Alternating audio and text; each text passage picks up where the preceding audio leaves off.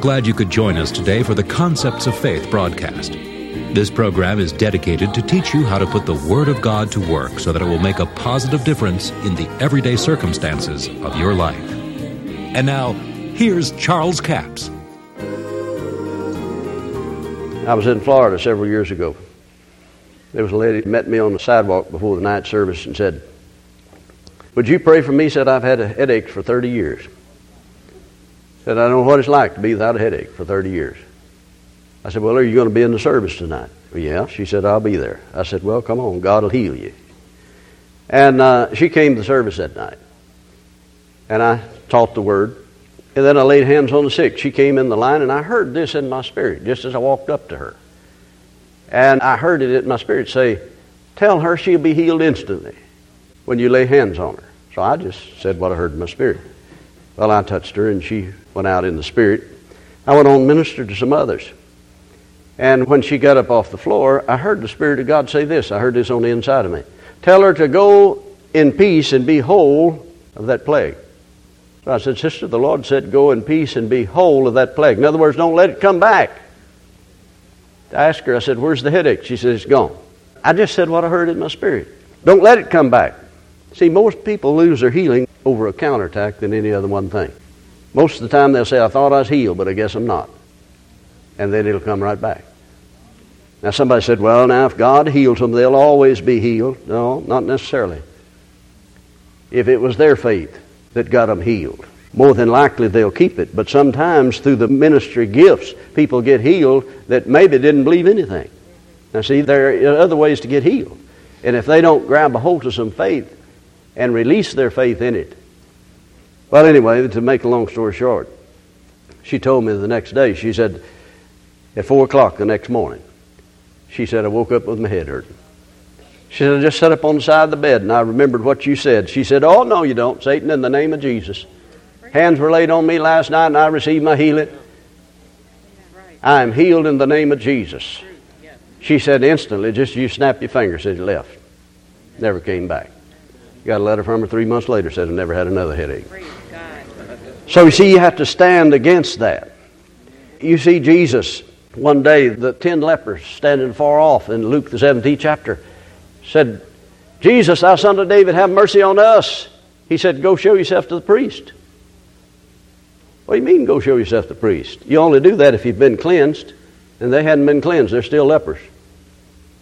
But as they went, they were cleansed. First step they took toward the priest's house. They're calling themselves clean, just like Jesus did. See, he called them clean. But they wasn't clean. But then they were. See, as they went, they were cleansed. What would happen if they hadn't went? Wouldn't have been cleansed. Somebody said, I don't believe in making confessions of faith unless it's already done. Well, you don't believe the Bible. Because as they went, the first step they took toward the priest's house, you see, they're calling themselves clean, because that's the only reason you go show yourself to the priest if you've been cleansed. And Jesus said to the man, Thy faith has made thee whole. See, one of them came back, the others didn't. They probably lost their healing. Doesn't say. He says, Was there not ten healed? Where are the nine? Only this one came back. He said, Thy faith has made thee whole. It was his faith that made him whole. Now, go with me to Mark's Gospel, the sixth chapter. You're right there in the fifth chapter. And he went out from thence and came into his own country, and his disciples followed him. And when the Sabbath day was come, he began to teach in the synagogues, and many hearing him were astonished, saying, From whence has this man these things? And what wisdom is this that is given unto him, that even such mighty works are wrought by his hands? Is not this the carpenter, the son of Mary, the brother of James and Hosea and Judah and Simon? And are not his sisters here with us?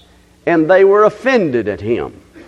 And Jesus said unto them, A prophet is not without honor, but in his own country and among his own kin and his own house. And he could there do no mighty works, save he laid his hands on a few sick folks. The Greek says sickly folks, wasn't much wrong with them, and healed them. And he marveled because of their unbelief, and he went around about the village teaching. Now, here we have one translation says he tried to, but he couldn't. Now, see, the idea that Jesus just could do anything at any time just doesn't bear it out in the Scripture. Unless he could get people to believe. he could there do no mighty works. See, he's operating as a man anointed with the Holy Ghost and healing power. So it was their faith that changed the situation. You know, I was in a meeting in Missouri one time on Sunday morning, and I had taught on healing and ministered to the sick. And after we had ministered to the sick, we stand in the aisle of the church. Here come an elderly man and his wife up and began to talk. And she was saying something, and, and he kept interrupting and saying, She hath arthritis.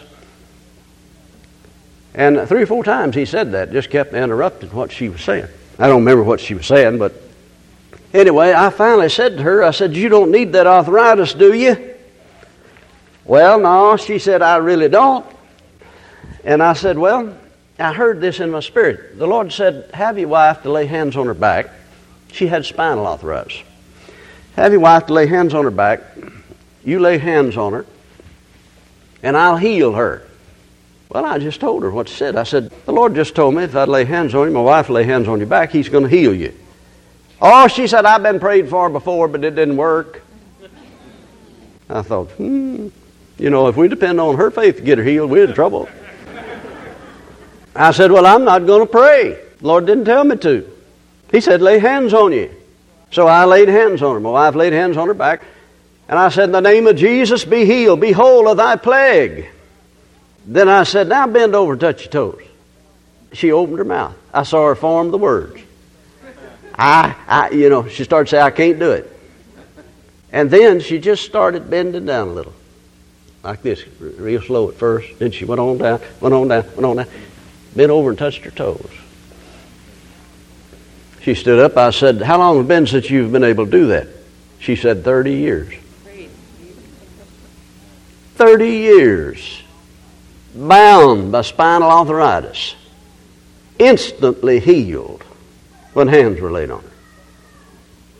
Special anointing. Didn't have a thing to do with her faith. Because she said, I've been prayed for before, it didn't work. But you see, there are special anointings. But generally speaking, in the scriptures, people had to believe things. Had to believe in the anointing. See, in his own hometown, Jesus could there do no mighty work because they didn't believe he was anointed. They could have got their barn roof fixed because they believed that he was a carpenter, but they couldn't get their body healed. So in your own hometown, he said, you know, a prophet's without honor. I mean, the people won't believe it. I know in my hometown, I taught Sunday school class for years, and some of the boys in my Sunday school class, they saw me out the airport one day flying an airplane. They said, we didn't know preachers could fly. Like, you know, you had to be some kind of strange. And, and people say, well, he couldn't be anointed. I saw him driving a combine the other day. it's strange what people believe, you see. But I was in St. Louis one time in a full gospel businessmen meeting. And here's a woman who was sitting up at the head table before the meeting started, you know. And she comes out of the audience and walks up there and she shook hands with me. She said, Brother Capps, said, I just wanted to meet you. Said, I want you to know I've been prayed for by the best of them. Oral Roberts prayed for me. Kenneth Copeland prayed for me. Kenneth Hagin prayed for me. She said, I guess I'll try you. I said, Well, dear sister, if you expected me to heal you, you're going to be sadly disappointed. But if you'll come and release your faith in the anointing of God, you'll go home healed tonight. I don't care who's prayed for you. She said, Are you serious? I said, I've never been more serious in my life. See, she's expecting some man to heal her. She didn't have any faith in the anointing. She expected some man to do it. See, in Jesus' hometown, he could there do no mighty works because they didn't believe that he was anointed. They were offended at him. Let me give you one last scripture. In Mark's Gospel, the first chapter, gives us a classic example of a man that had great faith that Jesus could, but did not know whether he would or not. This seems to be a major problem, especially in full gospel circles. The people say, Well, I know God's able. Well, the devil knows that. But will he? Now, here's a man in verse 39 says, and he preached in their synagogues throughout all Galilee and cast out devils, demons. There came a leper to him, beseeching him, and kneeling down to him, and saying to him, If thou wilt, thou canst make me clean. Jesus, moved with compassion, put forth his hand, and he touched him. Now I want you to notice, the whole multitude got healed in many places if they even touched him. Now he moved with compassion, touched the man. and nothing happened. He's just as leprous as he ever was. Not one bit of power flowed. Nothing happened. Why? Because the man has a question mark. He said, If if thou wilt, thou canst make me whole. He knows he can't, doesn't know whether he will or not. He hasn't released his faith. He's waiting for a word. Faith cometh by hearing. See, now he had the reason for that. There was no record of lepers being healed, that Jesus ever healed lepers before this. But we don't have that excuse. so, see, that was a legal doubt for that man. But then Jesus, see, he's already touched him now, and no power's flowed. He's just as leprous as he ever was. And then he says, I will be thou clean. And as soon as he had spoken, immediately the leprosy departed from him and he was cleansed. What happened? He removed the question mark. If you have one question mark, whether it's God's will for you to be healed or not, it stops the flow of the anointing of God. People that just touched Jesus got healed when he didn't even know they're there. But then he deliberately lays hands on somebody and no power flows. Why? Because they didn't believe. They didn't know whether to believe it or not. See, your faith will always stop at the question mark. But if you remove the question mark, the faith will draw the anointing. Thank you so much for joining us for the Concepts of Faith broadcast. Now, our book offer all this week is book offer number 7504. It's called Your Spiritual Authority. Now, this book was formerly called Authority in Three Worlds. It was a small paperback. It is now in a regular size book, and we've changed the title, got a new cover on it, but it's the same book of Authority in Three Worlds. But if you don't have this book, it's now entitled Spiritual Authority. It's $11 plus $4 postage and handling. That's a total of $15. And this book will give you insight into how God created man in his image and his likeness, gave mankind dominion over this planet, we have a chapter in here entitled Keys to Understanding the Bible. If you don't understand the first three chapters of Genesis, you're not going to understand the Bible real clearly. Authority of the body. This is an important chapter because it deals with the fact that your body gives you authority on this planet. Jesus had to be born on this planet to have authority here because in Genesis 1, God gave mankind authority. And He took on Him the image of man. He was a man, first of all. He was Son of God, all right. But God had to anoint him so he could destroy the works of the devil. In chapter 9, it says the authority of Jesus. Now we have in chapter 11 says Jesus a sin offering. This book starts in Genesis and carries you through the Bible, showing you an overall view of what some people only have bits and parts of. Chapter 13 is first begotten of the dead. Did you know that Jesus, after he arose from the dead, he was called the first begotten from the dead? and never called again the only begotten of the Father. He's the first begotten from the dead. That's important. Offer number 7504, Your Spiritual Authority, 180 page paperback for $11 plus $4 postage and handling. That's a total of $15. We have a toll free order line. 1 877 396 9400. 1 877 396 9400. Until tomorrow, this Charles Capps reminding you that the enemy is defeated, God is exalted, and Jesus is coming soon. To order the product offered today, call 1 877 396 9400 or write Charles Capps, P.O. Box 69, England, Arkansas 72046. A complete list of CDs, books, and DVDs are available online at charlescapps.com.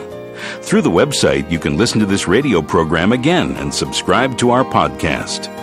This broadcast is sponsored by Charles Capps Ministries and our listeners in this area.